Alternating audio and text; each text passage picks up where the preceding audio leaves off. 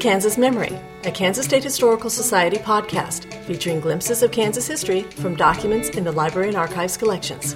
The Forces of Nature exhibit, currently on display at the Kansas Museum of History in Topeka through January 9th, showcases our state's extreme weather conditions, including tornadoes, droughts, floods, and fires, and how Kansans have responded to them. This interactive exhibit features an audio booth where visitors can record their own Kansas weather stories so they can be added to the Society's historic collections. Our podcast features two stories recorded by visitors to the exhibit about a Kansas flood. These recordings are also available on the Historical Society's website for primary sources, Kansas Memory, at www.kansasmemory.org. In the first selection, farmer and author Thomas Holmquist describes a 2007 flood on his farm in Saline County near Smolan. My name is Tom Holmquist. I live in Saline County where my family has farmed for 140 years. Last May 6th, we watched television and saw the devastation that was happening down at Greensburg and then saw that there was a storm coming, but we all went on to bed about midnight that night. About six o'clock in the morning, I awoke, having slept very soundly. I awoke to hear something that sounded like crackling coming from the kitchen. I walked out to where the kitchen was, saw and heard nothing, but went to the basement door. And as I reached the basement door, I realized that water was pouring in through the basement door. I looked outside and realized our entire farm was covered with water deeper than we'd ever seen it. I hurried up and ran and, and called my wife, Marlysue, and son John, and they came rushing down. We rushed down to the basement, and together the three of us picked up and moved as much of our personal and important things that were down there up to the main level of the house to keep them out of the water. The water kept rising until it was about three feet deep in the basement.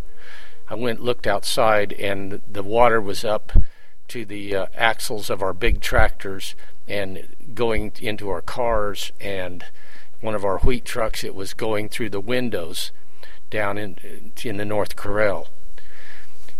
The animals outside were in great distress also. So I, once we had stopped uh, picking up things in the basement and deciding it was too dangerous to be down there, I put on my boots and started out toward the barn. As I uh, soon the, the water was over my boots and filled them and reached almost to my waist.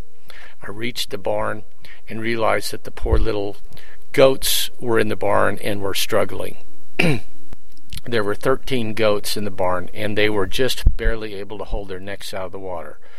I took each one, grabbed them by the horns, lifted each one up and carried it up into the barn and carried it up to the hay loft. Went back for another one until all 13 goats were rescued. One of them got away from me and started swimming across the driveway and then st- and realized it there was no place to go and swam back toward the uh, barn got its neck stuck in a uh, in a uh, fence so I reached it and lifted the goat up, and this time the goat was very happy to be caught and let me carry it, and I carried it up to the hayloft of the barn. A little later, we there was nothing else we could do except wait and watch the water as it continued to rise. It finally uh, got to a top point about 9:30 in the morning, and then uh, it started to slowly recede a little away from the house. The out in the corral were my cows and several calves. There was just nothing I can do. The water was rushing so fast and so hard, there was nothing I could do but stand there and watch them suffer. A little later in the afternoon, about 1.30, two neighbor kids showed up in a rowboat, and they wondered if we needed some help. And I said, yes, I have two baby calves out in the corral. The boy that came was named Matthew Weimer, and his friend Jessica McDonald and I then started wading across the driveway, which is was at least waist deep. We reached the corral and walked into it, and it went deeper and deeper until it was shoulder deep. The boy Joel or Matthew, who was with me, stumbled and fell and went underwater. I grabbed his shoulders and pulled him out of the water, and we reached in, and the water was rushing as an incredible torrent. We reached the other side of the corral and reached the two baby calves. One had already drowned, but the other one was still living, so we picked it up and together we struggled across the deep water and made it back to where it was a little less deep, and then were able to carry the calf up and brought it into the house where my son and my wife dried it off and put towels in the dryer and and kept until we got this calf warmed up and so it was okay. The two kids, Matthew and Jessica, left again to go check on another neighbor.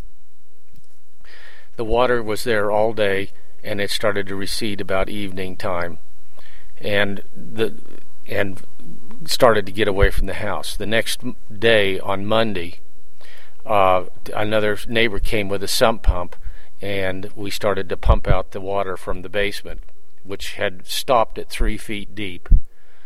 So we pumped all day until we got that out. He came on a tractor, and I don't know how he made it because the bridges were in such bad shape and such. But he came on this tractor and waded his tractor through the water to get there and helped me and such.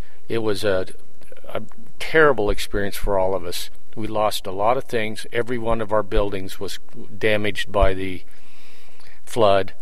Every item in the building had to be taken out and dried or thrown away and such. And it was a, a a memory we we have had very difficult time getting over. It's taken a year to, for us to get over this and, and to clean up the messes caused by the flood.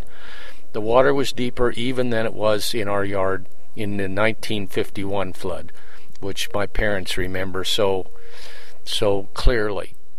This is a flood, and also the 1993 flood, which was almost this deep this is a this is an event we will always remember and and mark as a real turning point in our living on the farm. Marlysue Esping Holmquist, wife of Thomas Holmquist, also farms in Saline County near Smolan. In the second selection, she describes the history of their farm and the chance involved in its allotment in a floodplain near Dry Creek in 1868. This is Marlysue Holmquist. I'm recording this as a remembrance of the flood of the Dry Creek area in Saline County on a farm that my husband's family homesteaded in 1868. My husband's voice is also been recorded regarding his remembrances. But one of the things that comes to mind for me is that in 1868 a group of Swedish men gathered in Galesburg, Illinois, and the the they gathered with a jar, and in that jar were numbers written on small pieces of paper. Each of the men was brought forward to put their hand into the jar to draw a piece of paper, and on that piece of paper was the number uh, that designated the area that they were going to be given as their homesteaded areas. In the case of ours, it's 2116.3. Um, and each of those male people were allowed to um, select one, and then when they got to Kansas by train, that was the land that they were given. As we were being flooded and things were pretty bad for us um, in 1993 and again in 2007, the thought keeps coming to mind that when Gustav Holmquist put his hand in the jar to reach out and take a piece of paper, um, if he would have moved his hand slightly, just slightly to the right, the left, if he'd sneezed at that moment, if he'd had a an itch on his back that would have made him move just slightly, his hand would have gone to a different piece of paper, and we wouldn't have been in a floodplain in Saline, Kansas, where we constantly are flooded. Perhaps his hand would have moved to a place where he would have had a farm that was just a little above the floodplain and not um, crisscrossed by Little Dry Creek and Dry Creek, which has bridges, nine bridges around it. And perhaps we then wouldn't have suffered um, the kind of flooding that we have on our farm for so many years. This has been a Kansas Memory, a Kansas Historical Society podcast. The documents used in this podcast are from Kansas Memory, a virtual repository of primary sources from our collections. The URL for this website is www.kansasmemory.org.